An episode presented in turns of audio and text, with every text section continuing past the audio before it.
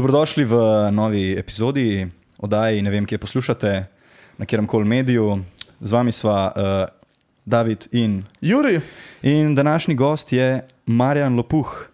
Marjan, Marjan Žiro. je- pozdravljen Marjan v je- studiu. Ja, booking agent, pozdravljeni. nekdanji menedžer, oziroma tudi zdajšnji menedžer, samo si pač zamenjal par DJ-jev in te stvari, zelo upleteno elektronsko glasbo. Tako da, če začnemo na nekem najbolj klasično, klasičnem začetku, kako si se pa ti spoznal za glasbo? Če nisi povedal, kateri dan je danes. Ne? Danes, ja, se nima veze, to bomo tako objavili zdaj kasneje. Tako da, ja. Uh, Dobar dan. Dober dan. Ja. Vsem skupaj hvala za povabilo. Uh, kaj je bilo vprašanje, kako sem se znašel v tem? Kako v bistvu, kje, kje ti je se porodila ta ideja, da bi pa ti to delal? Oziroma, kje je čisto Ne. Ma ne. Ne? Prej. To ni, glej, ni bilo nobene ideje, to je ratalo tako. Uh, iz navdušenja prideš v nek krog nekih ljudi, tako kot ste vi, ena ekipca, uh, uh -huh. tam se začnejo dogajati neke, neki, neke žurke, neke. Um, ko bi rekel, neke akcije, in uh, iz unega ven rata, da kar naenkrat se znajdeš, da bi to rad delal profesionalno. Ni ja. neke zapisane, uh, nekega pravila. Uh, jaz, kot navdušenec nad uh, glasbo, že od malih nog, uh, sem prešel iz nekega uh, roka, metala v elektroniko. Hvala ambasadi Gavioli, ki se je odprla na, na obali. Uh, normalno, vsi smo takrat bili tam, mislim, velika večina. Uh, spoznaš prijatelje, se podružiš uh, in potem nekako najdeš neko pot, te pripelje. Niti Ampak nisi pa začel najbrž prav tehnično. pa te Ne, ne, ne. Začel sem tako, da sem zahajal na partije, tako kot velika večina. Ampak s kakšno glasbo? Uh, ne, tehno, ne. Odvedno. Odvedno? Ja, ja, si ja. metal omenil pa te stvari. Zato Metal je bil sprašujem. predtem. Ko sem enkrat nehal z Zato. metalom, mi je ostal metal samo v srcu. Tako da ga imam še zdaj. Ne? Ampak eh, kar se tiče. Pa na, na CD-ju v avtu. Na CD, zdaj sem Ja, poslušal. Iron Maiden, ko sem CD. se vozil. Ja. Ta, ta stvar ostane še vedno. To je nekaj, kar me bo spremljalo doživljenjsko, tako da tega ne moreš kar tako zbrisati. Uh, ostane pa potem pač, ja, elektronika je danes dejansko moj posel. Ne? To je Mhm. moj dnevni, dnevno delo. No. Kdaj ste začeli organizirati, oziroma karkoli, ne samo hoditi na partije, pa biti vključeni v sceno? Letnice ne vem, Dobro. ampak v bistvu lahko rečem, da uh, na obali obstaja ena skupina, samo da je Fešta, uh -huh. uh, ki je malo pred, preden sem se jaz priključil, uh, že organizirala nekaj par dogodkov na takih manjših uh, placih.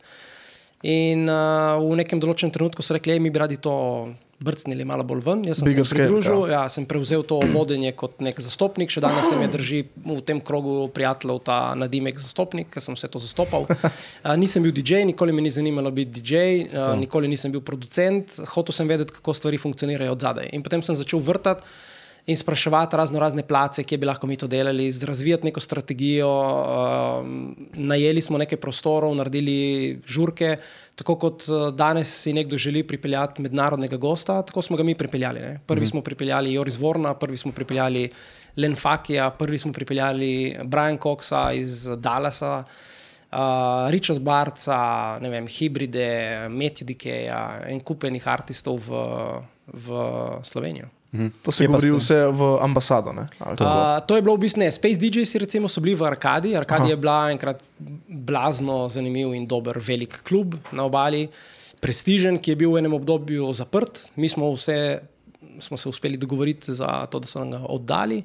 Naredili smo tam v bistvu samo da je fešto in to je bilo res vane. Od takrat naprej se nam je potem porodila ta ideja, da ej, zdaj smo mi sposobni, mi smo zdaj dobri, imamo nek, eh, nek bazen ljudi, ki nam sledijo. To je bilo takrat fajn, ne? to je bilo preko 600 ljudi, vedno, kadarkoli smo karkoli delali. ne. In smo iz tam šli potem na uh, Koprsko noč, oziroma Rumena noč. Kaj je zdaj, ne? klasičen praznik v Kopru. Tri dni traja, smo dobili Kradeljevo ploščad, to je en prostor, na katerega gre 3-4 tisoč ljudi. Stage postavili, uh, zbukirali um, Elektrikse, uh, Pol Hazendonka in lokalna Iz ekipa. kje pa so te? Uh, Nizozemska in Nemčija. Pa ste celo logistiko sami, Vse, vse, smo delali klasika. sami, vse, vse. Sponzore smo privlekli, kolega Marijo Šimič, uh, a.k.a. Mr. Jozo, je v bistvu takrat uh, spisal. Uh, Tole, ko se reče prošnjo za sponzorstvo, smo dobili puški in vodko, ja. nekaj denarja so nam dali, naredili smo v bistvu z unim denarjem, kar se je pač dalo narediti, ne mrč, pomeni t-shirte, uh, ne vem, en kup nekih, nekih zadev, postavili stage, postavili light, postavili uh, sound, povabili ljudi, dogodek je bil brezplačen in Ja. ta stvar je bila noro uspešna. Sidarta je bila isti večer na Titovem trgu in je imela manj obiskovalcev, kot smo jih imeli mi. Tako da to, s tem se lahko res pohvalimo. Uh, cela ekipa. Uh, v tistem obdobju, tistih nekaj let, smo potem pač prišli do tega, da smo najeli ambasado Gavioli, to je bila ena velika želja, ne, kar priti tam in mi bi najeli ambasado Gavioli. Ne. Smo bili v nekih ja. dobrih odnosih s temi prvimi lastniki, oni so nas spoštovali zaradi tega, ker smo bili edina obaljna ekipa, ki smo res znali premikati ljudi. Uh, in so nam dali to priliko, in ta prilika je bila blazna. Ne. Dokler nismo zarili zvečer, ko je začelo deževati, No, to, to povemo. Ja. ko smo. Rabili smo eno določeno, klasično, ne? rabiš neko določeno število prodanih kart, zato da pokriješ dogodek, ampak mi, a- entuzijasti, uh, nismo, Rinemo, tega, nismo tega razumeli in smo Ja. ob 11. uri začeli deževati. Nismo prodali dovolj kart, pa smo mogli delati še en dogodek, pa smo malo zabredli, malo smo v bistvu vračali dolgove, malo si sposojali sode, malo na banki, malo pri prijateljih, starših in tako naprej. Praskali sposod. Ja, Koga ste pa bukali on večer? Uh, takrat so bili, pismo, takrat je bil Hollywood Harmony in to so bili hibridi in uh, Matthew Decay, mislim, da je bil tudi uh, je bilo prav divje. In Danilo Vigorito in uh, Joris Warren je bil na Candy Factory. To sta bila v bistvu v razmaku, mislim, da enega meseca, dva dogodka. Uh -huh. In za ambasado Gavioli smo takrat plačali 2 milijona dolarjev najemnine, bolano, zdaj ne vem, v evrih. To je ene To je osem okoli- tisoč. 10 jurčkov, malo ja. manj.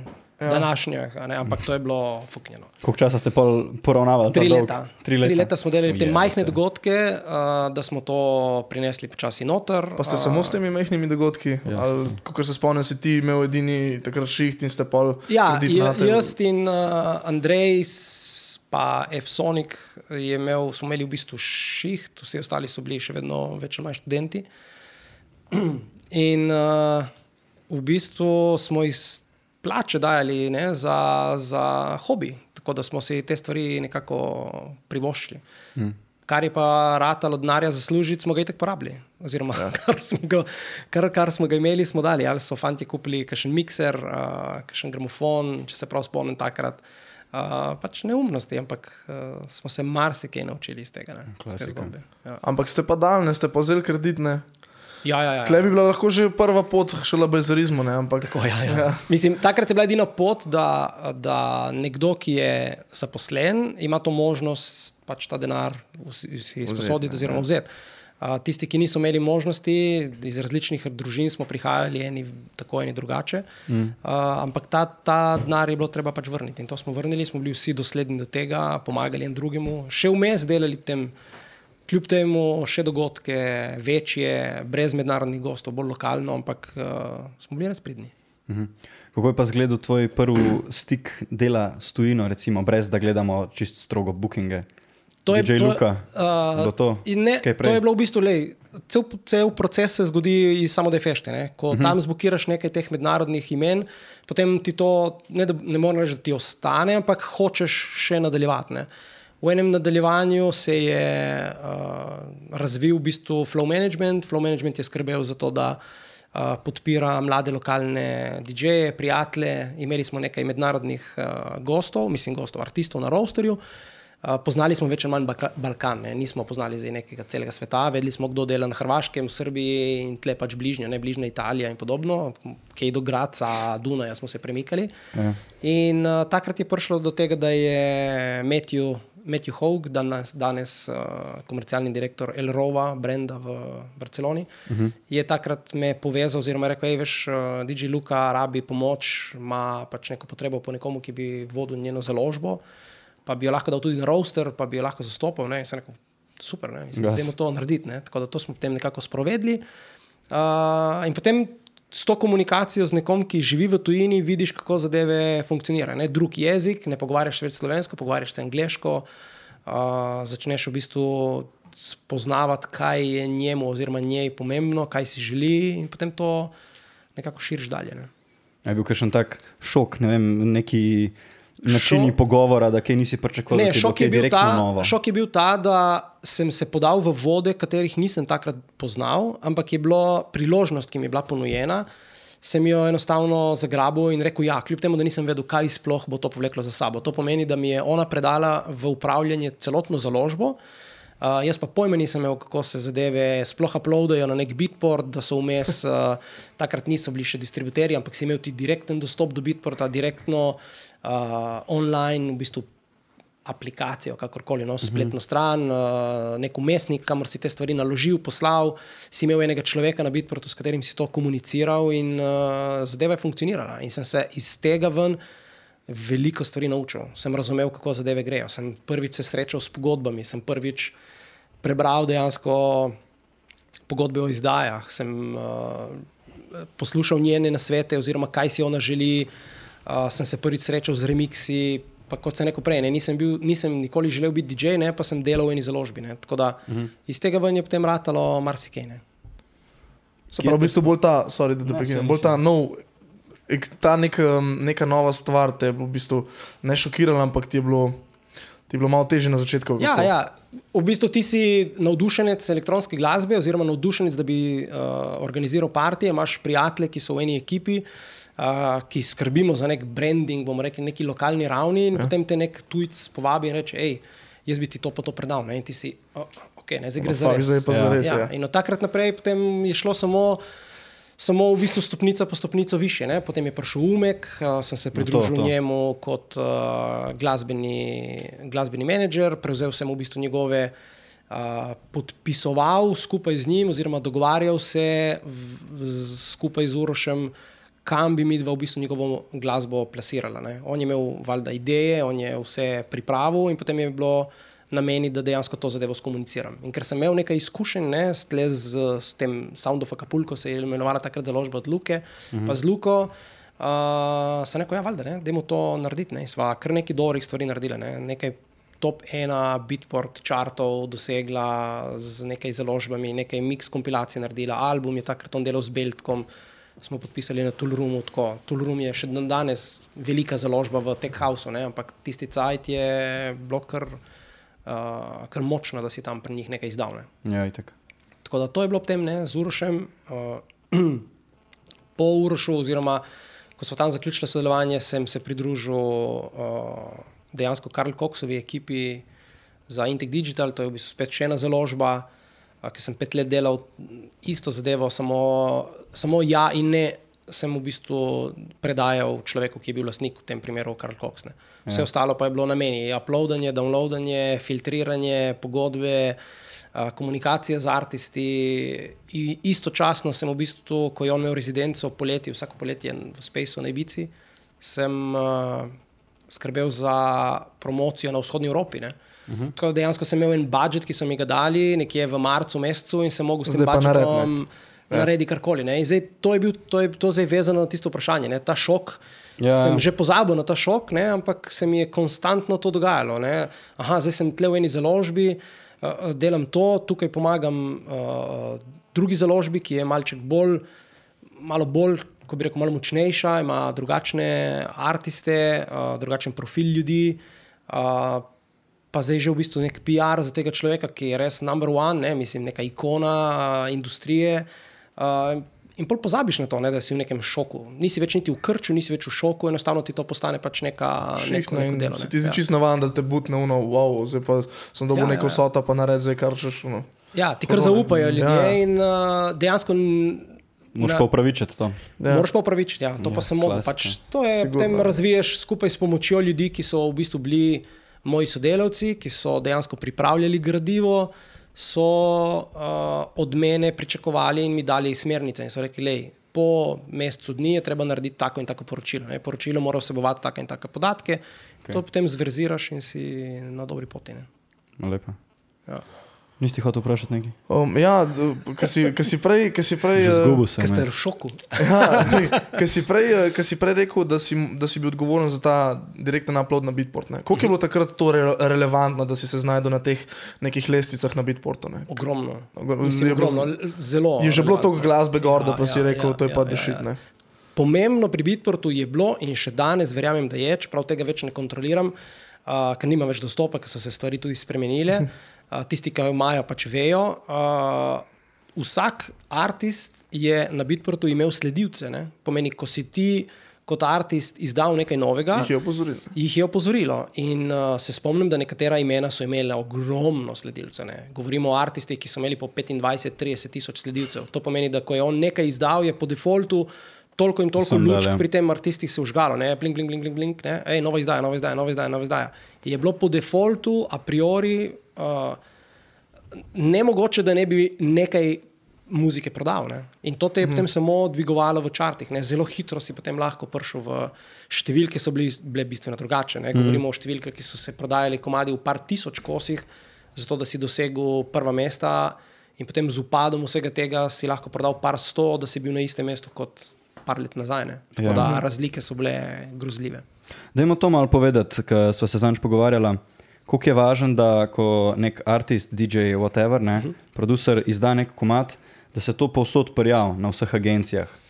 Uh, to je v bistvu to je zdaj, je to to, to, je druga, to, je, uh, to je druga stvar, to je publishing. Okay. Publishing uh -huh. je ena stvar, ki jo marsikateri artist v elektronski sceni zanemarja, se o tem ne pogovarja, o tem ne razmišlja in to ne raziskuje. In to je največja napaka. No, zakaj? Zaradi tega, ker to. sploh? Publishing je v bistvu, uh, publisher zastopa tvoje avtorsko delo.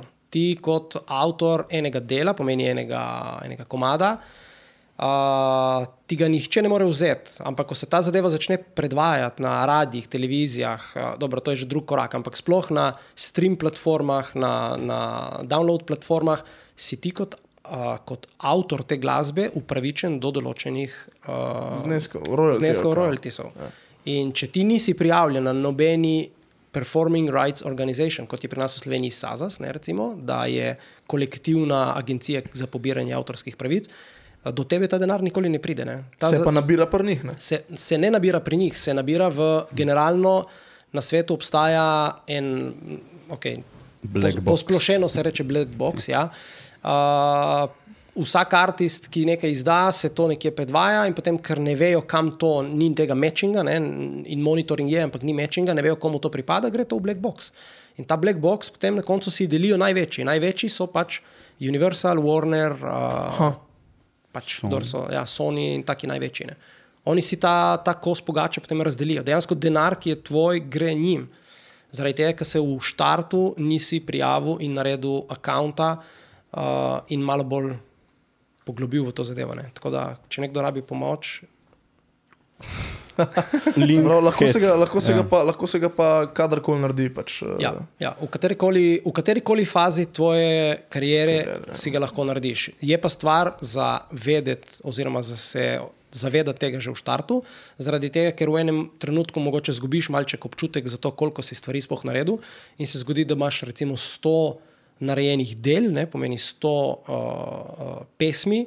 In teh 100 pesmi nisi nikoli prijavljal. Ne? In to je, neko, To je- to je to je nek že- katalog, ja. ki, ga, ki ga ti v bistvu imaš in ga je treba nekam zapisati, ga je treba prijaviti, in ta zadeva je potem pač uh, smiselna, zato se to začne uh, monetizirati. Ampak uh, če pozabiš, potem dejansko, ko gre triletno obdobje mimo, nisi več niti upravičen do tega. Ne? Ker po A ja. treh letih dejansko se ta zadeva zgubi, približno dve do tri leta. Ne moreš klejmati za ne vem koliko let nazaj. Ne? Mm. V tem cajtu čakajo na te in če se noben ne javi in reče, hej, jaz tega pa tega zastopam, ne? če je to tvoj publisher, uh, gre. Kje so pa še take agencije večje, da se je treba prijaviti? Kaj, mislim, sklepam, da ti nek Sazas ne bo pobiral tam za Ameriko. Sazas kaj, je, nekje- Sazas je v bistvu slovenska zadeva, ki funkcionira, je tudi mednarodno pač upletena, ima te uh, sub-publisherje oziroma uh, podagencije, ki za njih pobirajo različnih in imajo te pogodbe, med, medsebojne pogodbe, ki to pobirajo. Ampak fajn je se prijaviti na nekaj boljšega, nekaj, bolj, nekaj močnejšega. In to je recimo nemška Gema ali pa angliški PRS for Music. Te dve zadeve so fantastične.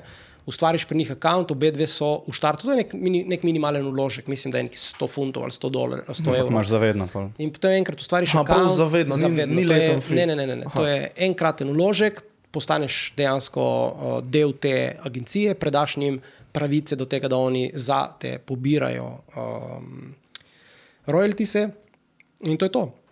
In skrb za te je, da kot nekdo, ki nima še zastopnika, ki bi delal to v njegovem imenu, ne, uh, moraš te zadeve pač prijavljati sam. Pomeni, imaš en formular na online, izpolniš, kdo je komat zapisal, kakšna je minutaža, kakšen je žanr, um, še nekaj par nekih podatkov, dodaš zraven in potem to upišeš.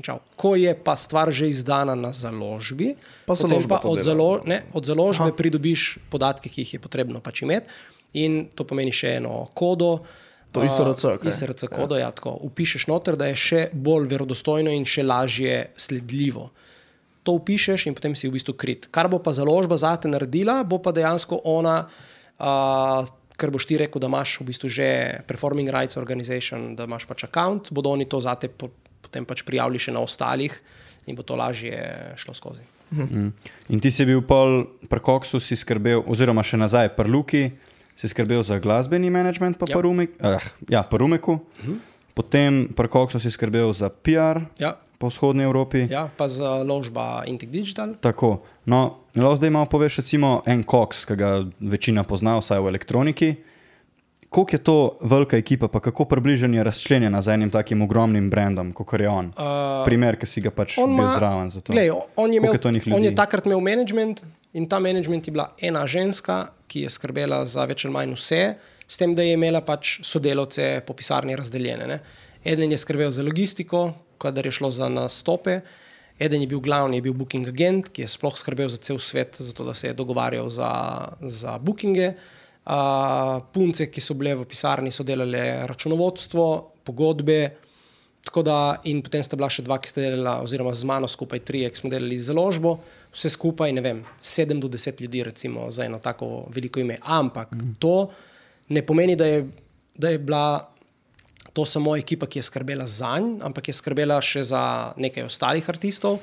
Poleg tega oni so razvijali rezidenco, so morali te ljudi, pomeni te zaposlene, so skrbeli tudi za uh, kar, kar je bilo potrebno narediti dela poleti na Ibici. Uh, imeli so vedno nekoga novega, kot nekega pripravnika, ne, kot internship, vsako poletje so dali komu priložnost, da se je spoznal s to zadevo. Ne. A kot To so pa bili odprti, ne, da so. Ja, ja, da so, ja, ja, vsako leto. Od zadaj logistika ali DJ-ju na tem Ne, ne, Ibici? to je, to je management. Ok, Okay, management ja. ja. je skrbel za to. Karl Cox je bil samo tisti, ki je tam nastopal, oziroma uh, skrbel za to, da je line-up bil takšen, kot si ga je on zamislil.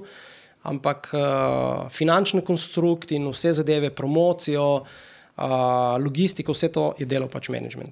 Prav, da- oni so ga v bistvu, po domač rečen, razbremenili vsega tega, on je bil samo glasba. On je mogel biti samo Ja. fokusiran na Ja, to in je mogel samo vedeti, kaj dejansko se tisti večer uh, dogaja za konzolo. Mogel je tem ljudem dati to, kar so ljudje prišli poslušati, mm. videti, plačali za to in uh, dejansko poskrbeti za to, da je vzdušje bilo res na vr vrhuncu. Mhm. Tako Da, Kdaj bi pa lahko, oziroma kdaj more, dobro, more, ni nujno, ampak kdaj lahko nek DJ, artist, bla, bla, bla, začne razmišljati v smeri, da bi dubil kakšnega menedžerja. Recimo, kaj, kaj, koliko velik moraš biti, oziroma v kjer, kjer smer moraš gledati, da te to začne zanimati, v tem, v tem smislu razbremenjevanja. Pa, če je daj trenutek, ko rečeš, ok, zdaj pa Ja. lahko ja. začnem o tem razmišljati. Ne? Ja. Lej, v bistvu trenutek, da boš ti kar uh, iz uh, čistega mira zjutraj vstavil in rekel: Fak, zdaj sem pa jaz pripravljen, zdaj pa jaz rabim menedžerja, zdaj pa Ja, ni, vse ne. za me. To ne ne, obstaja. ja, ja. To je proces, ki je naraven in, in človeški. V smislu, da vsak človek, uh, ko bi rekel, DJ ni individuum v smislu, da je zaprt v eni sobi ali pa v enem studiu, dela nekaj in nima stika z zunanjim okoljem. Vsak ima frenda, vsak friend ima frenda, vsak uh, friend od frenda ima nekega tretjega frenda. Ne? In tukaj znotraj tega majhnega komunitija se sigurno začnejo dogajati neki pogovori, se začnejo neki brainstormingi. Iz tega brainstorminga se zgodi, da reče nekdo, pismo, stari, ti delaš fulor muziko, ne? imaš ful dober nek. Uh, Uh, neki feeling za socialne mreže, imaš neke sledilce, ti sledijo gor dol. Uh, a ne bi ti mogoče že štartal z nečim, če recimo artist sam ne razmišlja o tem. Če pa artist že sam razmišlja, pa bo s takim velikim navdušenjem delil te izkušnje s svojimi frendi v krogu in bo rekel, hej, Neverjetno, včeraj sem naredil neko mad, res pravno, kurja, kurja pot, uh, razbija k prnorcih, uh, jaz to moram dati ven, ne, ne vem, kako bi to. Ne. In potem ta spet, ta brainstorming se začne dogajati. In pride recimo v ekipci en friend in reče, "Ej, jaz bi to delal za te. Ok, kako bi mi dva to začela? Ne? In potem je to, kaj imaš, kaj nimaš, ne? koga poznaš. Okay, ne poznava nobenega, ne? greva mi dva to z nekimi e-maili, a, a narediva neko raziskavo, a pogledava, kdo so sorodne management ekipe, pogledamo, kdo so ostali umetniki, koga imajo oni za menedžerje, kaj ta menedžer sploh dela. Ne? A vprašamo za kakšen intervju. Tle je fuljenih informacij na začetku, ki se izmenjajo in traja neko določeno obdobje, preden uh, kar enkrat se znajdeš v tem, da je nekdo nekomu menedžer. Uh Mhm. -huh. Če pa, Pa sploh ne veš. Pa sploh ne veš. Če se pa zgodi kontraefekt, da je nekdo naredil nek blazen komat, ki se po nekem spletu okoliščin oziroma na ključi znajde na neki dobri založbi. In ta založba sama po sebi, to poznam par primerov. Ja. Uh, uh, pa ni bil fant oziroma punca, mislim, DJ, producent zaprt v neko sobo. Ne? Imel jih tako neko interakcijo s svojimi frendi, uh, že vrtel v nekem lokalnem okolju, na nekih stagih in podobno. In se mu zgodi ta preboj, ne? izda na neki založbi, in ta založba uh, uspe ta komad plasirati zelo visoko, in ga iz zunaj potem ljudje opazijo in rečejo: hej, to ime je fully zanimivo. Ne? In začnejo dejansko čekirati, kaj ta fant oziroma punca, uh, slash artist, DJ, ne, dela, uh, in pristopijo. In rečejo, hej, imaš ti menedžerja, imaš ti management, a bi, mi bi ti to pomagali, mi bi s tabo nekaj naredili. Imamo občutek, da ti to znaš. Ne? In to se dogaja uh, kar pogosto. No? Tako. Če se ti ta zadeva zgodi, potem si v, v štartu že dejansko ne pomeni, da zdaj, aha, a, roke za glavo in zdaj ne rabim delati nič. Ne? Takrat se dejansko ja. sploh delo začne. Ne? No, točno je, to. Kak je, kakšno je recimo delo oziroma naloga, vloga DJ-ja, pa menedžerja, tako kot začenjajo, recimo, tako kot mi. Tudi artist, kot si rekel, mora vedeti, kaj, Ja, ja, artist, kaj mora če delati. je artist, lej, če je artist uh, vizionar. Ne? Jaz sem bil vedno tako, bom dal, bom dal en primer. Jaz sem bil vedno blazno fasciniran nad recimo Richie Houghtonom in njegovim menedžerjem. Ne? Kako sta ona dva začela in to čisto nepomembno in nisem nikoli raziskoval, čeprav vem približno ko in kaj. Ampak uh, fascinantno je bilo to. Eden je vizionar, ne? po defaultu cele božje dneve razmišlja in tuhta o tehnologiji, o pristopu, o ljudeh, o načinu, kako bo ta njegov nastop izgledal. ne. Eh, Kaj bi lahko še izboljšal, kaj bi lahko oduzel, kaj bi lahko dodal. Ne? In te zadeve, ko imaš ti enega artista, enega DJ-ja, ki ima to vizionarsko žilico, da to preslika enemu uh, menedžerju, ne? še v, v, v, štartu, še ne, ampak potem v nadaljevanju, je neverjetna fuzija. Ne? In če je ta menedžer še isto sposoben to zadevo sprovesti v neki komunikaciji do nekih ljudi, ki so odločevalci v naši industriji, potem imaš neko neverjetno win-win kombinacijo. In štartaš lahko z nekimi intervjuji, štartaš lahko s tem, da tvoj projekt pokažeš množici. Danes imaš milijardo možnosti. Samo YouTube je že en kanal, kateri lahko veliko pomaga. Uh -huh. Facebook, Instagram, vse te zadeve so platforme, na, kateri, na katerih lahko deliš svoje uh, projekte. In iz tega naslova ven uh, se bo zgodilo, da bo tvoj menedžer imel vprašanje, potem, zato ker bo bil kontakt od tega menedžerja na tvojem profilu in bo nekdo iz zunaj opazil to zadevo in bo rekel: hej, uh, živijo. Jaz sem ta pa ta, ne? mi bi radi naredili intervju z tvojim DJ-jem, ki ga zastopaš, ali pa kakorkoli že. Vidimo, da si ti njegov kontakt, nam je njegov performance blazno zanimiv. Kul. Cool. In tam se začne dejansko To pogovarjanje. Ne? tvoja mm -hmm. komunikacija ne, za, uh, v imenu pač DJ-ja. ne. Tako da potem je pa spet, ne, kot smo rekli že na začetku, potem je kar ta flow, ki se dogaja, ki niti ne veš. Ne. Pride vprašanje za intervju, pride vprašanje za mix, pride vprašanje za neko sodelovanje, pride vprašanje za, uh, ne vem, mi bi nekaj snemali s tabo, ne, ne vem, karkoli. Odvisno, koliko je ta DJ predan temu delu, uh, vizionarsko usmerjen, da je drugačen, da je unikaten, da je poseben, da ni copy-paste uh, od copy-paste uh -huh. od copy-paste. Tako da, Pa se zdaj, ko si prej omenil te medije, ne, YouTube, eh, Facebook, Instagram mm. in to, se ti zdi, da je, da je bilo v tej začetni fazi, ko so se te mediji še nekako uveljavljali, pa tudi recimo SoundCloud, ne, da je bilo ful lažje biti eh, nekako. Um, Opažene, ker zdaj je vsa ta poplava podatkov oziroma informacij, ne, Ja. milijone komadov, tudi baze Ja, podatkov ja, so ja, ja. gromozanske. Ne. ja, ja, ja. Um, Na začetku, sigurno, ne? na začetku je bilo to bistveno lažje, ampak ne? lažje v smislu, da si si prej izboril nek položaj, rekli nek status, da si imel že uh, v štartu neko določeno število sledilcev in je bilo to potem lažje, karkoli si naredil, je prišlo do, uh, do teh ljudi. Dan danes je toliko enih ljudi in toliko enih artistov in toliko ene, kot si rekel, ene, ene, enega balasta, ene množice, uh -huh. da moraš res ustrajati in ne bo šlo čez noč, razen če se zgodi res, niti ne znam povedati, kaj bi se lahko zgodilo, da bi to pač čez noč ratalo. Uh, ampak enostavno moraš ustrajati pri tem, da imaš dober projekt, verjeti moraš v to, da imaš dober projekt, stati moraš za tem, kar počneš. In potem bo enostavno ta stvar šla. Če se zgodi viralno, ne, je, wow, je efekt, ki bo presenetil vsakega in bo vrgel na rit tebe, tebe, mene in vse mm. upletene. Uh, če se pa ne zgodi ta viralni, se pa lahko zgodi, pač, da gre step by step do teh ljudi, te ljudje bodo razširili, če bo imelo še neko, ko bi rekel, neko zanimivo noto, da je engaging, ne mora biti nekaj, nek kontent, da, da pritegne. Mm. Potem se te ljudje vračajo. Ne in eh, širijo to pač besedo, glas, kakorkoli že ja. naprej. Kako se ti pa zdi za nekega producenta glasbe, whatever, pomembno, da hkrati ustaja zvest temu svojemu stilu, zvoku, mhm.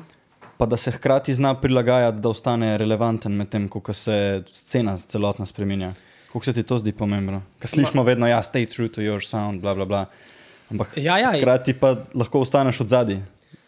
Spet odvisno, kaj bi sploh rekel. Tukaj je tako, to je, moj, to je spet moje mnenje in to, kar se meni zdi. Če si ti predan eni stvari, boš uh, našel vedno v, v tem, čemu si predan, boš našel pravo pot. Če pa ti v bistvu ne, nisi prepričan in to je največkrat, največkrat se zgodi, uh, da ljudje ne vejo točno, kaj jih sploh drive, ne vejo sploh točno. Oni vejo, da bi radi bili DJ-ji, da bi radi bili uspešni, da bi radi vrteli na velikih festivalih. Zdaj, kaj treba narediti, da prijem tam? Aha, mi ne gre tehno, hm, nič bom zamenjal, bom šel malo v haus. Bom šel malo iz hausa, bom šel malo v, v teh haus, ne bom se malo vrnil nazaj v tehno ali pa bom šel malo v melodik to je brez veze. To v bistvu nisi, potem nisi nič, nisi ne tič, ne mič. Ne. Mm. Da, to je po mojem še ena prva faza, ko ti začneš z glasbo, ki sploh ne veš, kaj bi rad delo. To, lahko, to, to lahko takrat delaš. To lahko delaš takrat ja. in takrat eksperimentiraš, takrat se iščeš, takrat, ja. ampak ko se enkrat najdeš, ko najdeš enkrat to pot, potem moraš tle noter ustrajati, ker mm. potem se ti stvari. Poklopijo same po sebi, se poklopijo, da najdeš ljudi, ki, imajo, ki so isto misleči, ki sledijo istim, bomo rekli, isti poti. Uh, sledijo istim artistom. Mislim, približno, ne, če je to tehnožanr, bodo sledili tehnožanru, bodo sledili tehnofestivalom, bodo sledili uh, tehnozaložbam. Ne bodo, ne bodo več niti pomislili na to, da bi šli iz poti. Ne. Če pa enostavno si že vse čas neučakan v tem, v tem obdobju in uh, rečeš z nekimi, ko bi rekel, si postavljaš omejitve, ne? rečeš, ok, zdaj, če mi jutri ne bo uspelo, klinc, ne, prekinem in grem delati nekaj drugega. Ne. Mislim, to je brez veze. To je kot da bi ja. en uh, strasten modelar, ki že celo življenje uh, modelira, ah, ni, zdaj jutri bom šel igrati šah, nekaj mi modelar, mislim, to je pešen, ne, to je ja. pač, uh, to ne gre kratko, ne, da zdaj jutri boš. Mizar, pač ustrajati v svoji potrpežljivosti. Pa še zdaj v tem času nekaj attention span, ne, ta neko okno pozornosti, ki ga imamo ljudje, ki je vse na najhitrejše pa že ful teži tudi naprej videti, ne, pa biti nekako sfokusiran v tem. Ne. Ja, to je, lej, to zdaj, ko bi rekel, ne moreš biti lih, uh, da bi rekel, da vse informacije dobiš na socialnih mrežah. Ne. Socialne mreže ja, so ja. samo uh, dober kanal in filter za to, da lažje sigurno, ja, prideš sigurno, do, teh, ja. do teh ljudi. Lahko dobiš kakšne ideje, lahko dobiš kakšne, uh, ne vem, ko bi rekel, ne, okay, ja, ideje. Uh, ampak je na tebi, da raziskuješ. Ne? Svetovni ja, splet je, je širok, ne? obstajajo knjige, ne? ljudje, uh, DJ-ji ne berejo knjig, ne? berejo jih menedžeri, berem jih jaz, berejo jih meni podobni. O glasbeni industriji. O glasbeni industriji. Ne? Obstajajo knjige, ne? obstajajo uh, revije, kjer v bistvu z revijo dobiš ogromno informacij kaj sploh obstaja. Od, zdaj bom rekel, vem, so članki, ki govorijo o tehničnih stvareh, so članki, ki govorijo o, o inspirativnih zadevah, ne? so članki, ki govorijo o zgodbi, so članki, ki govorijo o festivalih, eh, eh, o nasvetih. Ne? Če ti si malo široko razgledan, najdeš vedno nekaj izven strogo ne, teh socialnih mrež. Najdeš vedno nek, nek uh, medij, iz katerega lahko razbereš nekaj, ki ti potem služi uh, za naprej, ne? kako boš mm. razvijal sam sebe. Až kaj me zanima? ker smo se prej pogovarjali tako, da se na začetku, ne, enega zanima managing, enega recimo pač muska je DJ. Uh -huh. Tako sem se jaz povezal z enim kolegom, ne, uh -huh. tudi dela bolj druge, druge žanri kot tehno. Ampak ok, kul, cool, imamo dva, tri komade, dajmo mi zdaj to razposlati okol. Bo self-release in damo na neko promo listo, ne. Prosti self-release, kako bo. Ja, pač ne bo šel na založbo, kaj je nek Bandcampu, unofficial ok. remix Aha, Pod ok. svojim to sceno. kao. Aha, ok. Ja. No, ampak kaj je point? Da pošljemo mi dva to okol, dobiva odgovor od enega DJ-ja, pa tako. Ni gli za neki ogromni festivali, ampak ima izdaje na velikih založbah, ampak to so bolj te Spinning Records, Revealed, uh, Musical Freedom, bla bla bla. Okay.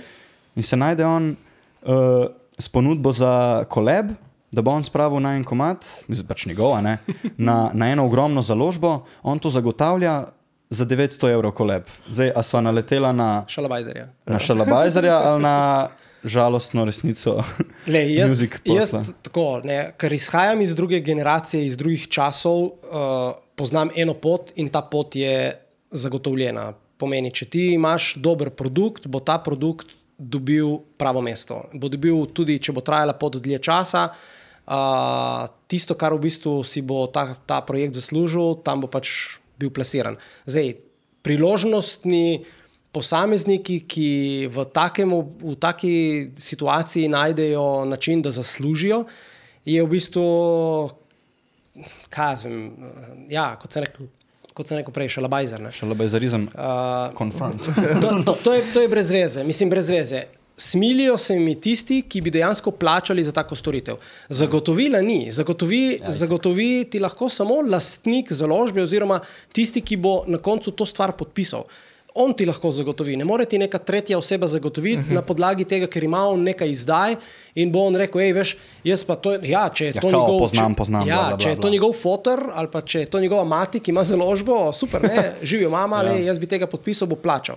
Mislim, to je neumno. In plus tega, to je pravno, ne, hitra pot do uh, ihta. Ne, to je ihta. Če to sprejmeš, tako ponudbo, veš, da si ihtal, da sploh ne veš, kako bo sploh do tega prišlo. Sploh ne veš, s kom ta človek komunicira. In če bi mu predal to nalogo, ti se nič ne bi naučil iz tega. Ne, mm. ne bi se sploh naučil, kako priti do te založbe, kakšen je sploh v bistvu del, kakšne po možnosti bi on še neko pogodbo sam sestavil skupaj s temi, da ti sploh pojma ne bi imel, Ja. yeah. kaj podpisuješ. Mislim, sploh feedbacka v bistvu ne dobiš. Ne? Nič, Nič. to je brez veze. Pač ja. nekdo se spomne uh, in reče, to je poslovni model, ne, super.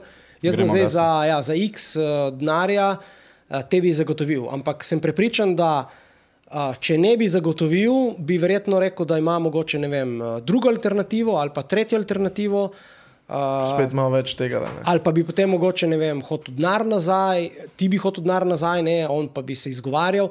Ampak bom pa povedal tako. Jaz sem, mi smo pred leti uh, počeli nekaj takega, ne tako rigorozno, ampak leta nazaj smo pošiljali CD-je. Na založbo drugače nisi mogel priti, kot to, da si poslal demo posnetek. Smo imeli eno mašino, en računalnik z vem, sedmimi pekači, kupovali verbatimove uh, CD-je, m, pismo, kar cele škatle, ne, cele bokse po tisoč kosov.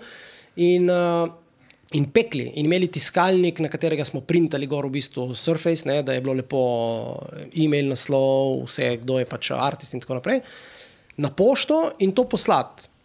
In za to storitev, mi smo za to storitev, ki je vključevala uh, na, nakup CD-jev, printanje CD-jev, pakiranje CD-jev, pošiljanje CD-jev, to je bil strošek.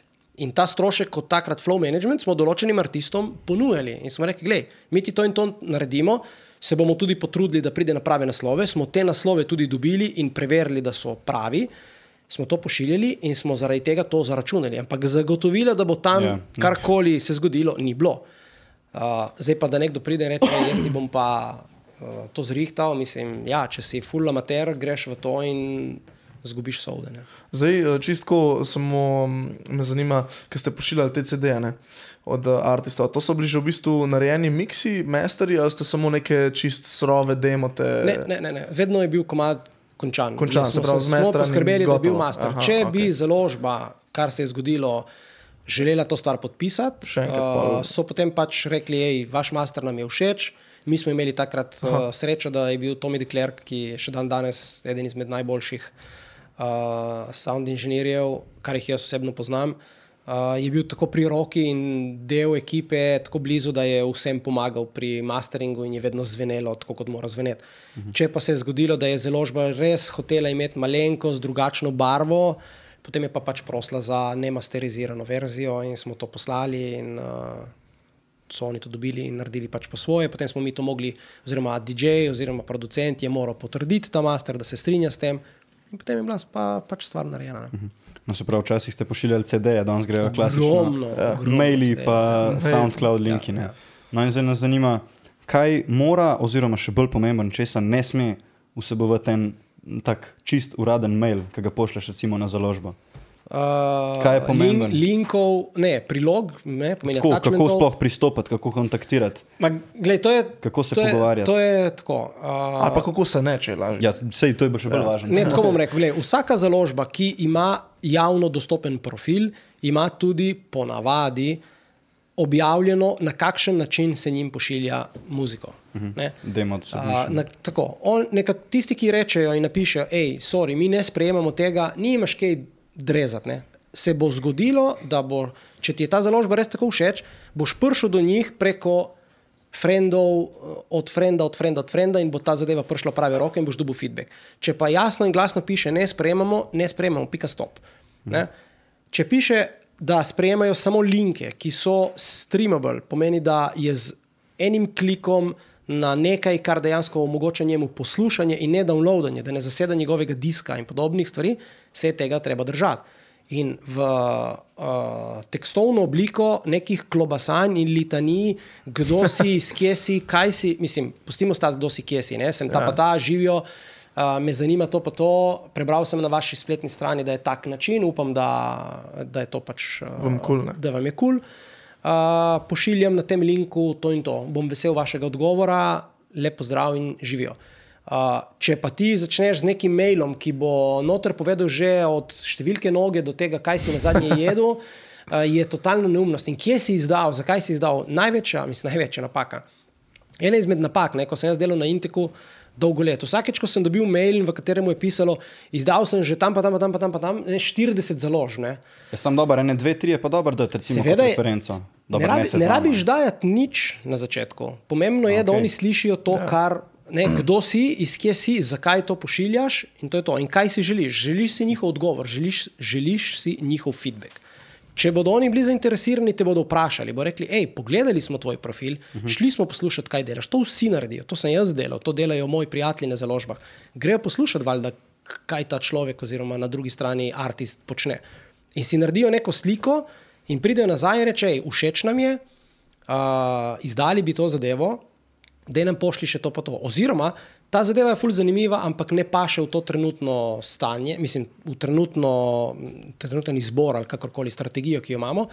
Uh, da nam pošli še kaj, da nam pošli malo več. Ja. Da nam pošli naslednjič, ko boš imel nekaj, kar bi bilo zanimivo. In tle boš zbildal začetni, bomo rekli, ta, uh, ta odnos. Ne pustiš jih potem čakati eno leto do naslednjega kom- komada, ne? ampak ga narediš v nekem doslednem času. Spet pa ne pošlješ 50 komadov. Tudi to ne velja. Ne, ne, ne greš pošiljati, niti 10 komadov ne pošiljaš naenkrat. Zaradi tega, ker je. Ne moreš se odločiti. Ker to je prav ja. phishing za, za srečo. ne. Eh, Lovi, lovi, lovimo srečo. Ja. Že Zdaj- nekaj Več prijel. sreč kupimo, neki božene. Ja, ja, vržemo tam deset komadov in nekdo bo že odgovoril. Ne? Ja. Ja. Mislim, strateško. Tudi kot producent, jaz sem to, kar sem počel kot, uh, kot filter, preden sem poslal Karl Coxu, kaj bi bilo smiselno za eno založbo. Ne? Uh, sem tudi slišal dosti krat, če je bilo 5-6 komadov, niti en komad ni pasel skupaj. In ker nismo izdajali singlov, smo vedno izdajali dva komada ali pa tri ali pa kakorkoli že. Uh, če ni šlo skupaj, ni šlo skupaj. Ne? Pa je lahko bil en komad super. In potem smo vsaj temu človeku odgovorili in rekli, hej, ta komad ima smisel, ima še kaj temu podobnega, da paše. Ne da je nekaj, kar je strukturno tako in uno je strukturno tako. Ne, Mislim, ne gre zraven. Tako da ta matching mora, mora imeti rep in glavo in potem se lahko iz tega v nekaj zgodi. Ne. Kdaj si se pa usmeril čisto v bookinge? Oziroma, kdaj je to ne čisto usmeril, bolj prevladal, zajemal tvoj čas? To, rekel? tako bom rekel, le, vse uh, v, v, v obdobju flow managementa so bookingi bili sestavni del mojega dela. Ne. Vedno je bila ta mm, želja po tem, da, da nekomu nekaj zrihtaš. Ne. Ampak mm. ker iz bookingov na lokalni ravni se ni dalo živeti, sem živel od projektov, ki so bili plačani za, za opravljeno delo. In uh, teh projektov za upravljeno delo je bilo zadosti, da sem si lahko v prostem času še več uh, energije namenil v bistvu bookingom. In je potem prišlo do tega, da je takrat uh, Dozem, DJ Dozem iz uh, Barcelone, uh, ki sem ga tudi preko Flow Managementa, managementa smo ga zastopali, rekel, hej, jaz imam enega imam španskega agenta, ki meni rihta stvari za Španijo in on rabi, on rabi pomoč. A bi ti v bistvu z njim mogoče nekako to začel, on bi ti dal verjetno še svoj roster, bi imel še večje imena, boljše imena in se rekel. Super, jaz na Balkanu itak že poznam, takrat sem že poznal več ali manj vse, mislim, sem bil v mhm. kontaktu, sem sledil, kaj na Balkanu se dogaja. In me je on povezal z Alex Montojo. Ne? In Alex Montoja je še danes v bistvu moj uh, človek, kateremu dolgujem veliko zaslug, mislim, zahvalo za to, kjer sem. In on je rekel, tako je v štartu, rekel, jaz imam Kristjan Varelo, uh, Tehnazijo, uh, Fatim Hadži, Fernando Martins, uh, Unerja, Dozema. Uh, dej, jaz rabim nekoga za vzhodno Evropo, nimamo nobenega. Ok, Balkan super, ampak vzhodna Evropa. Ne poznamo nobenega v Bolgariji, ne poznamo nobenega v Turčiji, ne poznamo nobenega na češkem, slovaškem, mačarskem. Kje agencija je bila takrat? Bu Manjum Bookings. Manjum Bookings. Ja, Manjum Bookings. Oni so bili v Španiji druga največja agencija. Uh, poleg Before so bili drugi največji, najbolj razpršeni, res so delali dobro, so pokrivali Ibico, so si zagotavljali res dobre spote. In so poleg svojega rosterja uh, ekskluzivnih imen, so delali še neekskluzivno za veliko agencijo, ki je bila takrat analog. Ne? Ampak pred analogom je bil še v bistvu Safe House Management, to je bil management, se je imenoval od Karla Coxa. In kot sem rekel prej, je v tem managementu so bili tudi ostali umetniki. Med temi umetniki je bil tudi uh, Uroš Umek. Uh, se pravi na Safe House. Na Safe House. In Safe House je imel, bomo rekli, uh, sub-agenta, ki je bil Manjum Bookings in je zastopal v Španiji vse, te, vse ta Aha, imena. Okay. Pomeni svoje imena plus od Safe House Managementa. Ko je Safe House Management se zaprl, takrat, ko se je rezidenca Karl Coxa po 15 letih v Spaceu, ko je tudi klub se zaprl, se je zaključila, se je menedžerka malček umaknila iz eh, scene, zato da je šla malo v družinsko življenje in je nastal analog. In tista imena, ki so se iz Safe Housea House pridružila analogu, so še danes v analogu. In iz manjim bookings, ki smo bili tako pridni, dobri, uspešni, je potem lastnik analoga rekel, hej, uh, meni je vaše delo res všeč, jaz bi to stvar združil, združil. in bi združil vse skupaj v en, v en analog. Uh, vsi bi imeli v bistvu isti roster, oziroma vsaka, vsak office po svetu, danes jih je sedem, od skupno 22 ali 24 ljudi, kolikor nas je v analogu, z logistiko, ja, z računovodstvom, vsem skupaj. Uh, je rekel, jaz bi to pač potem dal vsakemu še proste roke, da si še svoj roster kurira po svoje, predlaga, koga bi podpisal dodatno in tako naprej. Tako da zdaj imamo, in zdaj danes je ta analog tak. Vprašanje, kako sem prišel do tega, ne, ta, ta postopek, ne, mhm. počasi, počasi, z nekimi uh, splet okoliščin, uh, priporočila, zaupanja, predvsem zaupanja. Ja, tako, ja. Kako pa pol zgleda čist praktično? tvoje delo, recimo to, raziskava trga, kakšni novi klubi, kako to da, iščeš? Danes, preprosto, danes v bistvu ne, ne počnem več tega, tega ker imam že, ja, ko sem to delal. Uh, kako si to začel? Najbolj enostaven način je, ki ga vedno tudi svetujem, tudi v mojem uh, glasbenem kampu, če se spomnite, takrat, ja, ne, ko, smo, ja, ko smo imeli. Ja. Uh, najbolj enostavno je, da najdeš artista, ki ti je všeč, artist, s katerim se lahko uh, poistovetiš glasbeno in uh, kakorkoli že. In slediš, kje on vrti. In greš enostavno pogledati na njegov seznam nastopov in rečeš, hej, ta tip ima ali pa punca, uh, da ima reč artist, uh, ima vem, 20 nastopov, jaz hočem zvrtati 20 teh kontaktov. Ne? In greš enega po enega. Klek, klek, klek, klek, Čisto preprosto, Google, Facebook, kontakte. Research, samo research, samo research. to. In potem si narediš bazo podatkov. In to, kar sem rekel prej, da tega več ne počnem. Ne počnem zato, ker imam že ljudi na določenih pač teritorijih, pozicionirane, ki imamo medsebojni odnos. In uh, ni potrebe po tem, da bi zdaj uh, dodatno delal neko raziskavo, jo pa počnem, zato ker to rad počnem, ker je to še vedno del mene in še vedno si rad updatem svoj database. Zaradi tega, ker to je pa fulp pomembno, zato ker prihaja mlajša generacija, oziroma je že mlajša generacija. Skozi novi. Ne? Prihajajo ja. novi in se tudi spremenja način, kako promotori vidijo nova imena. Ne?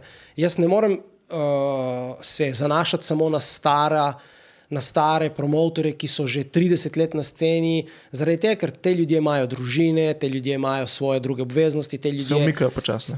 Niti ne da, se, se, ne, da se umikajo, ampak so malček bolj previdni uh mhm. -huh. in delajo tisto, kar jih res bodi si veseli, oziroma tisto, kar dejansko tudi pokriva njihove uh, življenjske stroške.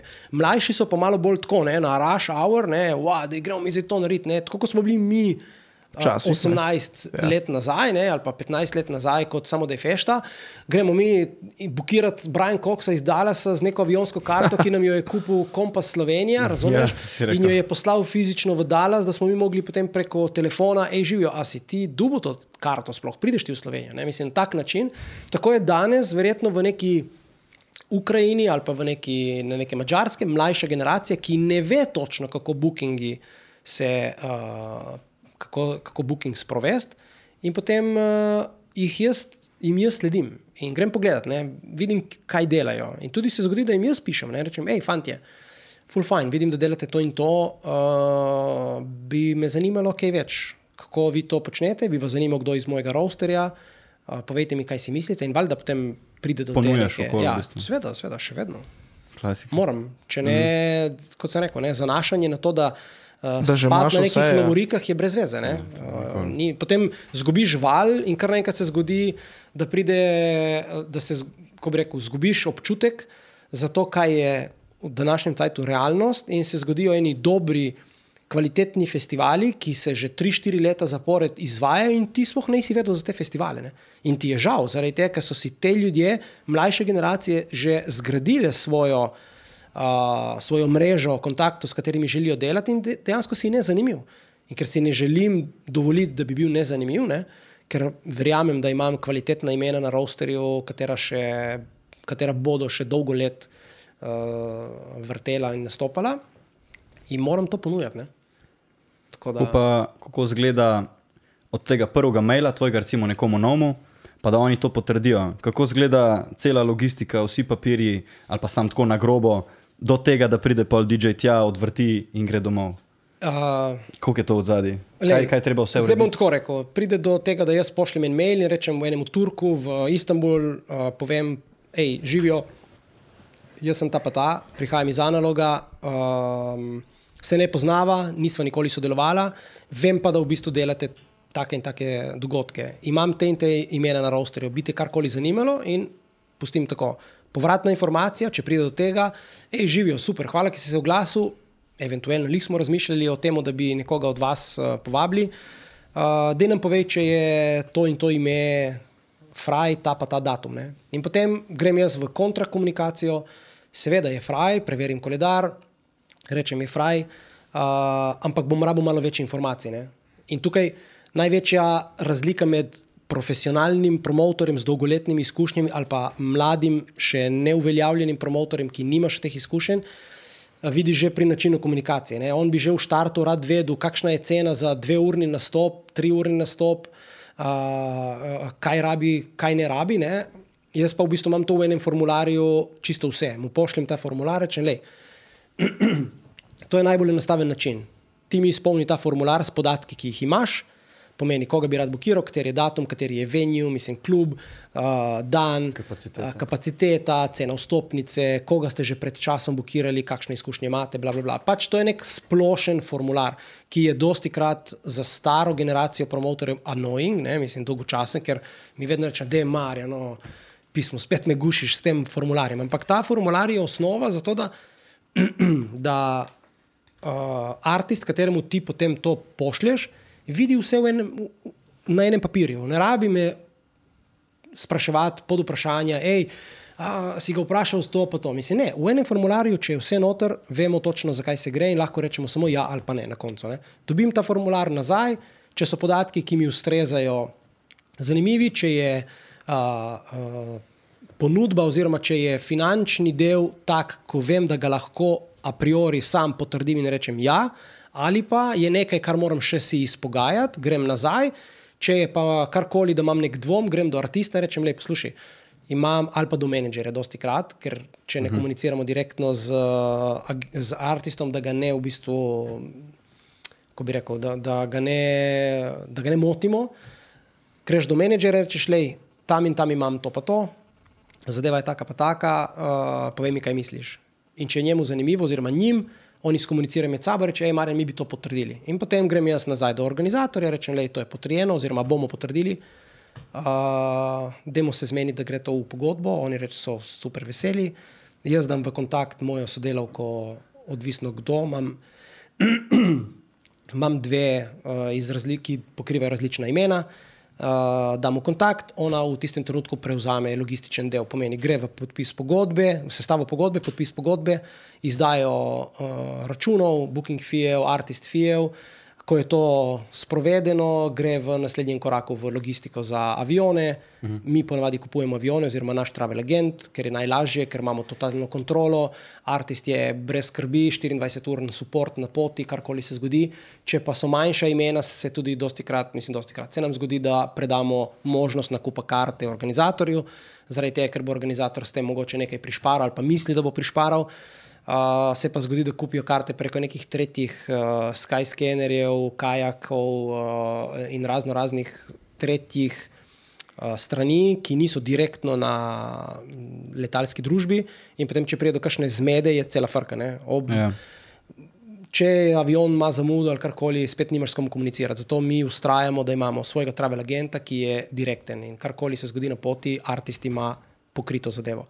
Pomeni, gre, uh, se zaključijo avioni in potem teden dni pred dogodkom, oziroma par dni pred dogodkom, uh, gre še v potrdilo uh, urnik, kdo ga bo prevzel na letališču, kdo ga bo odpeljal, kateri hotel, te zadeve, da se to pač potrdi.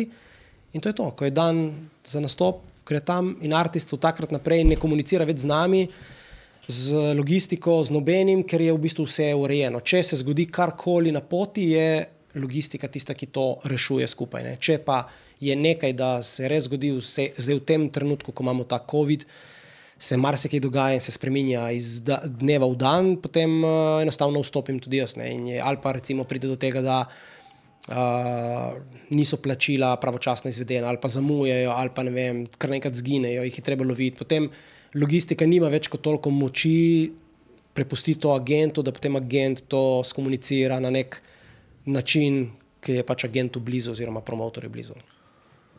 Ja, ko smo že, ko smo že glih pri logistiki, no, ki si omenil.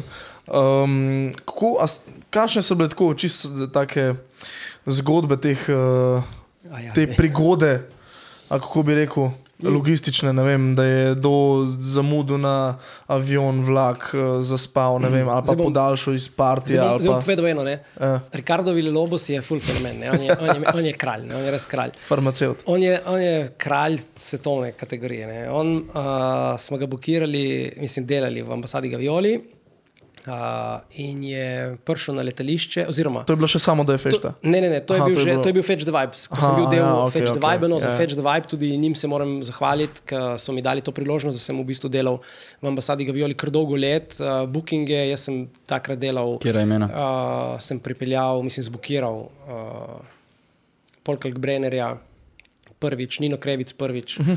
uh, Laurent Garnier live prvič, uh, vem, Ben Kloka prvič. Uh, A, Sama, sama imena. ne. ja, kar tako, no, kar en, eno Ja. ja. veliko število imen. Kaj pa s to Solomon Armin, to nisi ti delal? Ne, to nisem delal, to je pa delal, uh, to je delal potem pač uh, Fetch Ja, the Vibe drug. skupaj z, z drugimi.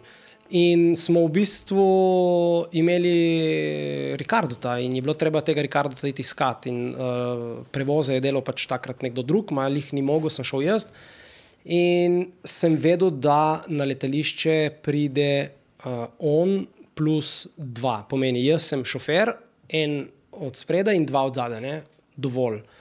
Uh, in ker sem vedel, da bodo še torbe in te zadeve, treba spraviti v avto. Ne? In pridem Ja. yeah. na letališče in kar naenkrat pride on plus tri.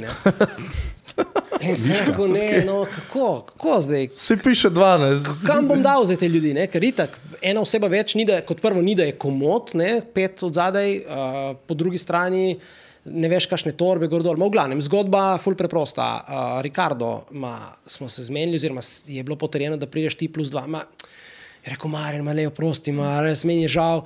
Ma kaj češ, veš, smo itak, smo leteli s private jetom in po poti sem srečal enega frenda na avtobusni postaji, ni vedel kam iti.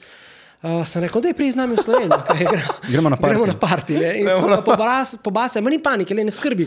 Bom jaz sedel od spredaj s kufrom pod nogami, tako da on je dejansko spredaj sedel pod kufrom. Kufer je imel pod nogami, tako je imel kolena, celo pot iz Benetk do, oziroma ne, iz Ronkija do, do Portoroža, do hotela. Uni bogi, tri od zadaj na, na tumbani, en zraven drugega, kufri od zadaj v, v Gepeku, mislim, hvala Pa on je bil velik šok, avto. ne? Ja, ja, ja. Ja. Ampak ni panike, on je bil totalno, ker je bila njegova, bomo rekli, napaka. Ne? Je prevzel zavedal tega, ja. odgovornost in no problem. Je. Za nazaj, drug dan, ker je bila valjda žurka a, svetovna, Itak. uh, sem ga prišel iskat potem drug dan pred hotel. In smo bili dogovorjeni za eno uro popoldan, in jaz pridem in čakam od spredaj, 15 minut prej. In on pride dol, v bistvu bos, v copat, ne v copatih, bos, uh, cel tak, ne, pa njegovo, in uh, se usede na tla in reče: Veš kaj, Ma mislim, da bomo malo zamudili. Ma Sem rekel, "Ma kako bomo zdaj zamudili? Avion imaš, dobro, ok, imaš jeta, lahko si izmišljuješ, ma ne, ni panike, le bom, malo bomo zamudili. Vse penale bom jaz plačal, ampak lih toliko, da leki, res smo se imeli dobro. No, zdaj, penale bomo v redu, zdaj ne. neki tle frende vleč ven iz sobe, ma le, dej nam še ne 15 minut. Ne, res smo potem šibali pač na letališče malo kasneje, zamudili smo dejansko 20 minut, ampak A, dobro. pilot in uh, kopilot sta bila že tam, pripravljena.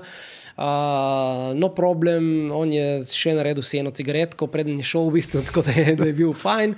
In to je to, tako da res je, res je kralj. Ne. So pa bile v bistvu ena podobna zgodba, recimo pa malo bolj nerodna situacija je bila pa recimo, ko smo obukirali, lik sem omenil uh. Garnjeja. Uh, on je pa sicer pristal v Benetkah, zato ker je en dan prej nastopil v Italiji. Nismo ga mogli pripeljati uh, više do, do Ronkija. In ga je šel iskat kolega z Volkswagenovim Turanom, ne, ki je v bistvu uh, ta Velik avto, ja. eno prostorc, ampak ni spet toliko velik. Ne? In mi nismo imeli niti približnega občutka, koliko torb dejansko ta človek ima s sabo. In oni so bili trije, pomeni spet Garnier. Plus, uh, oziroma, eh, trije, štirje so bili, no? uh, šofer, on, ja, tri od zadaj. In oni so takrat pričakovali, da bomo postali kombi. Mi smo si kombi sma, razlagali, kot da je pač to dovolj kot kombi. Ne? Ko sem jaz videl, kako so oni njega pripeljali pred ambasado Gavioli, sem bil zelen. On je bogi, glavni gost, pomeni, Grnje je sedel na sredini, na zadnji klopi z torbo v naročju, 175 km iz Benetk, levo, desno, dva frenda, mislim, dva izvajalca, od spredaj tonc, mislim, tonski pač uh, Ja, tehnik. mojster, ja. In kufr brez zadnje police, ki so jo mogli nekako na, na dno dati, zato da so kufre zložili kot Tetris igrica, razumeš? Komaj, komaj. So, so bili tik pred tem, da bi odpovedali uh, prevoz, da bi rekli, ne, ne, mi se tega ne gremo, ker to je izpod uh, kritike, ampak je on spet tak kralj, da je Je rekel, lej, uh, to moramo narediti in to je to. In ker mu je bilo toliko všeč v ambasadi takrat, se spomnim, je bil set dogovorjen za tri ure, podaljšal ga je za 3 ure 30, posneli so komad v ambasadi live, ki je bil kasneje, leto dni kasneje ali celo dve leti kasneje, izdan na, na CD-ju. Uh, in po tistem nastopu, mislim, da je naredil še enega ali dva, oziroma eno sezono, potem na Ibici, in potem je dejansko LBS Live zaključil kariero, ker je en glasbenik šel stran, hmm. oziroma kakorkoli. No. In uh, to je bil projekt res uh, blazen. Kaj pa to rider? To vse v hospitality riderju noter piše, ne? Ja, če bi mi malo Koliko bolj, če bi, to- to, veš, to so te napake. Ne? Tudi no, jaz, če bi prebral pravočasno, bi vedel, da je treba imeti kombi za Kombi, 8 kombi, ljudi, ne, ja. ne pa. A pa je pisalo to noter? Ja, sigurno je pisalo, samo prebral je pač, eh, kdo je prebral. Sej pravim, se zgodi. ne. V Riderju je pa marsikaj, ne? od eh, gluposti do pametnih stvari. ne. No, kaj so kakšne gluposti? Gluposti so, ne, gluposti so uh, uh, varnostni ventili, so, uh, v smislu, da če ne Čekirajo, prebereš, da res prebereš. če ne prebereš ne, uh, pogodbe, lahko kaj izpustiš. In ponavadi varnostni ventili so pri pomembnih stvareh. Ne. Recimo en Kristjan Smith je imel dolgo let recimo, um, lokalno razglednico z mednarodno znamko. Ki si jo mogel pač priskrbeti, pa sploh ni vedel, da je noter. Ne? In potem enkrat je v backstage dubu znamko in uh, to Kartico. uh, kartico, mislim, razglednico in je gledal debelo. Ne rekel, kaj je to? Ne? Sem Rekel, "Ja, to piše noter v tvoji pogodbi. In valjda se je režal, rekel, ne morem verjeti. Ne? Ampak pač to obstaja. Tudi umek ima noter, ne vem, tega unikorna, ne? recimo, Ja. yeah. bolj zahec. Ampak iz tega ven naredijo ljudje, mislim, organizatorji tudi kdaj šov ne? in mu ga pol pripeljejo v backstage. Ne? Tako da imaš. So te fore Svašta, ja. palčke za ušesa, pa loterijsko srečko na Ja, ja, ja, ja, ja, rdeči ja, ja, ja. Pa- Ja, ja, ja. No, dobro, to so že pri teh ja. pop. Ampak edina stvar, kar sem bil vedno uh, presenečen, so bile te zmišljevanje, v bistvu, koliko, mislim, tako, ne na robe sem povedal. Uh, vedno mi je bilo bizarno, ko vidim, da v bistvu je artist, ki sam potuje ne, in ima v bistvu v rider listi take drinke in tako količino drinka, da če bi tisto Ja. spil, kar je na rider listi, bi bil mrtev ne, na unem, na unem partiju. Okay? Nemogoče, ne? mislim, ne moreš ti imeti štiri neke flaše, nekih dva šampanjca, dve žgane, ne vem koliko brezalkoholnih, mislim, kam boš to dal. Ne? Okay, boš počastil ljudi, ki so s tabo. Če ti, če to govorimo mi o enemu live tisto, kot je bil Garnier takrat in je imel s sabo še tri ljudi. Ta ekipa je spila nekaj, ne? ali pa ko je prišel Ricardo s Frendi, so spili dvojno. ne. Uh, ali pa Riči je tudi spil in počastil. Ma, če priješ ti sam, pismo, ena flaša in, uni, in mm. ne rabiš zdaj tle nekega. Ampak ja. Kaj pa Kalkbren- Kalkbrennerjevi burgerji? Uh, To je smeh. Ja, dobro, Še za to konc je- to ima. On, on ima, no, Kalkbrenner je pa v bistvu itek spet uh, svoje vrste, ampak res je, mislim, neverjeten, kar se tiče itek glasbenika, je neverjeten. Ja. Ampak eh, ja, on ima pa njegov menedžer, pa v bistvu zahteva hamburger, takoj po, vsaj zahteval je za pri nas. Uh, takoj hamburger po koncu nastopa in sem rekel, ma, kje ti bomo mi našli hamburger v Kopru ob 4 zjutraj? Mislim, to ni London, razumeš, ni niti Svež, Ljubljana, ni, ni tle Olimpija. Pa to, ni, pa to burek, ne noben kebab, nobena juvka hamburger. ne, ne, prav hamburger. Ne? In ni hotel meka, mi imamo v Kopru Ja. recimo 24 ur drive in ne, je rekel, ne, ne, ne, ni šans. Vsi burgerji samo ne meka. Ne? In potem smo dejansko angažirali frenda od frenda, ki ima mm, burgerje do enih zjutraj odprte, da je v bistvu njegova žena šla te burgerje speč ob dveh po noči, da so bili v bistvu pripravljeni za štiro, ko je on končal set in so bili trije burgerji, smo rekli, ok, tri burgerje. Človek najej se, razumeš, pedi domov sit, da ne, bomo, da ne bo kdo rekel, da smo te pustili ženega in lačnega. Ne. En pajs je naredil, ne. en griz je naredil. Jaz sem hotel, se res prav bi mu jih v majico zadaj bi mu jih dal, res in ne si se domov, res mislim. Ampak le, to, to je pač tako. Ne. Imaš superstar DJ-ja, ki enostavno oddela svoje delo, ti zaradi tega prodaš zadostno količino kart, imaš sold out dogodek, pokriješ, mm. vsi zadovoljni, vsi zaslužijo. In enostavno greš naprej in pozabiš na te hamburgerje. Ampak ja, take, take, to je v bistvu. To je del vsega, ne? Ja, to je del tega. Ampak ja. veš, matraš človeka na eni strani, da ti ob dveh po noči gre peč hamburger in na koncu dejansko vržeš to stran. Ne. Mislim, nima, mm. ne pije vode, ne, ta zadeva.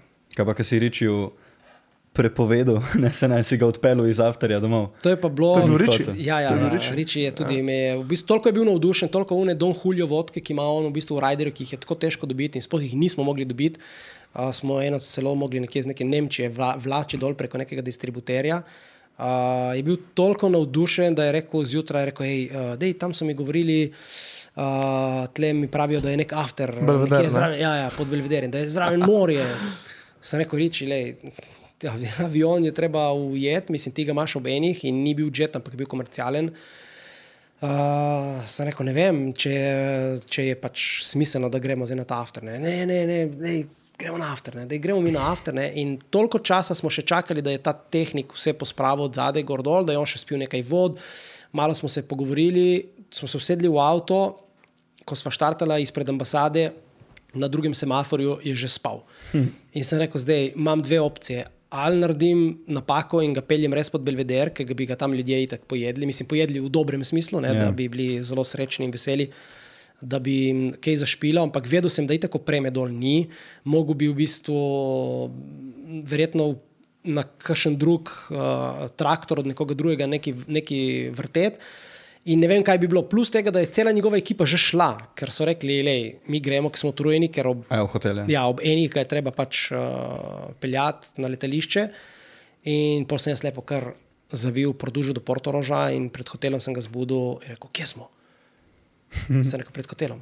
Oh, hvala. Rekel, hvala, Marijo, res. Nismo šli na after, rekel, ne, ne, smo pred hotelom, nismo na afterju. Rekel, hvala, da to bi bila življenjska napaka, res, da grem zdaj na after. Ja. Je pa to, kar si že prej rekel, koliko on z, oziroma s svojim menedžerjem komunicira. Ne? Uh -huh. Si rekel celo pot, gor pa dol, joj, kaj pa če bi uno, pa kaj Mhm. Ja, če ja, je ja. On v bistvu to je bilo, ne? uh, menedžer od spredaj sedi, on sedi od zadaj in on ima. Ena zanimiva stvar je bila, da on, tako kot si mi prej vprašal, ne, kako jaz sledim, kako zbiram podatke in podobno. Oziroma, dobra, dobra zadeva. Uh, mislim, dobra zadeva. To, kar smo prej govorili, kako priti do. Ko sem rekel, sledi ostalim artistom, kje oni nastopajo, da potem lahko Ja. ja. kuriraš svojo bazo. Tako je on delal. Ne? On je sedel zadaj in je rekel: hej, uh, Ben, ne? je rekel, Ben. Uh, sem videl, da Dubfire je vrtel v nekem grškem otoku, v, neki, v nekem resortu, ne vem kaj. Je Rekel, hej, sem videl fotke, wow, blazno, neko ful lepo, čisto zraven, no, kaj bi to probali poiskati, kje je, da jih vprašamo, kako in kaj. Ne? Ker so oni pač frendi. Rekel, "O, super, valjda, da ga bom vprašal. Ne pomeni, da on čekira Ja. svoje frende in si med sabo pove, reče, hej, uh, tam je vredno iti, ne, tam je res dobro, imajo fuldoro kulinariko, imajo fuldoro to, imajo res te bodo počastili, kot je treba, tam je treba iti. Ne. In tako obstaja, uh, to, je, to je neka konstantna komunikacija med njimi.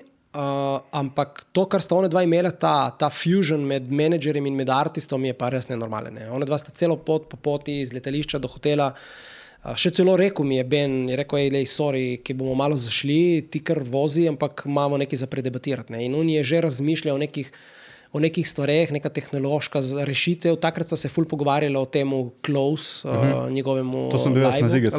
Ja. No, no, o tem To je live noro. in takrat vem, on je imel zadaj list papirja, mislim, blokec in je neki karacal. In unic spredaj imel, ki si je delal neke zapiske in sta se pogovarjali prav konkretno o teh stvareh. Ne. Rekel, ja, veš, lahko bi imeli to, ja, ma nisem prepričan, da bi bila ta miza prav, mogoče bi mogli imeti odprto, mogoče bi bilo to. Jaz nisem vlekel na uha teh stvari, ne, ampak ja, on je konstantno mu dajal ideje in ta si jih je zapisoval in uh, sta predebatirala konstant, vedno vse. Ne. Ja, svašta. Ko, ti še kaj od tazga vprašal? Meni se zdi, da je to Jaz to. sem v bistvu ful malo vode spil, Ja, dobro, imaš pa, imaš pa še za domov. ne. Se moraš še do kopra zapeljati.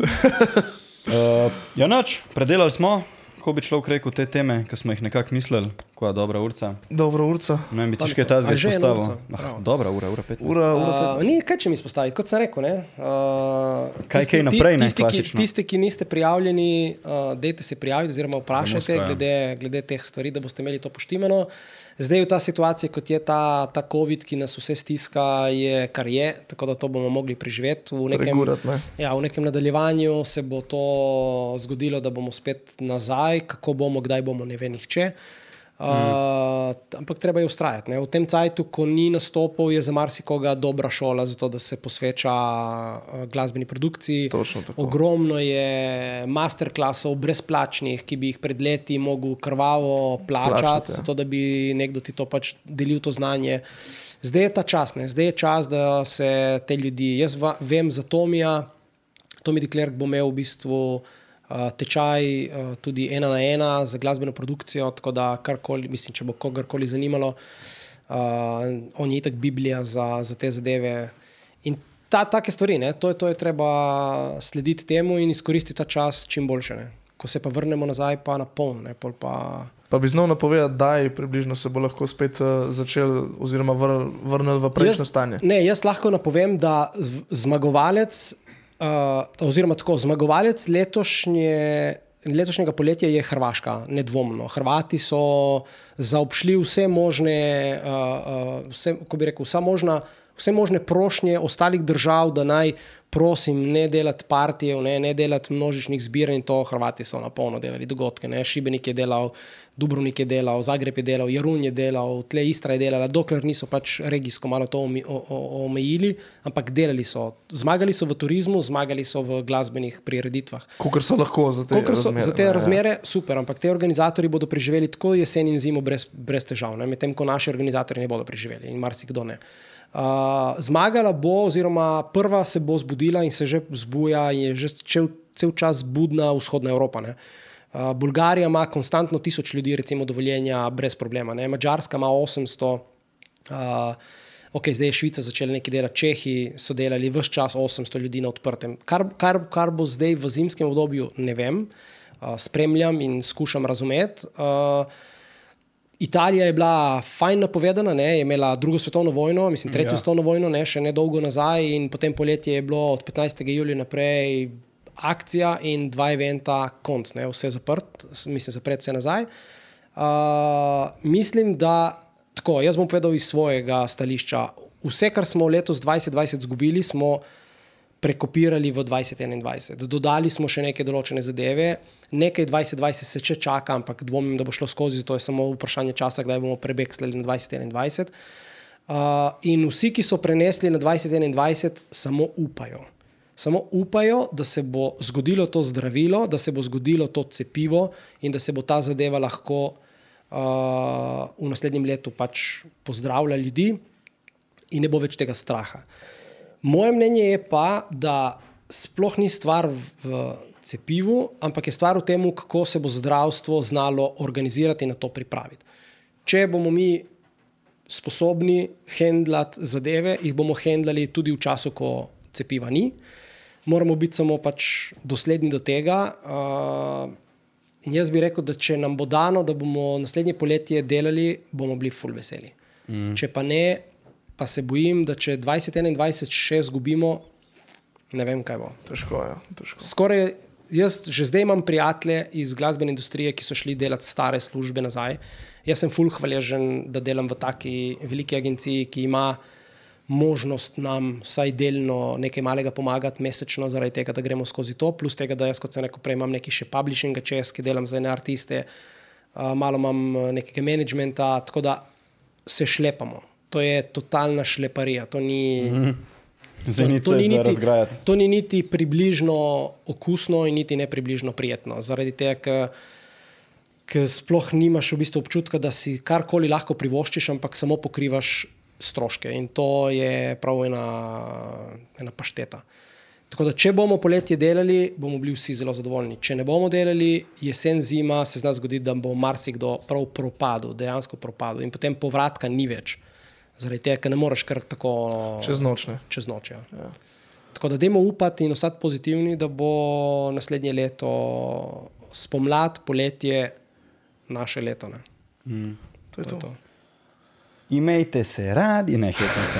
Dobro, neč, to je to, kva. to je to. Hvala lepa. Marjan, Kaj se hvala. rokujemo ali ne? Ne. Aška, ne. Če se je Janša rokoval,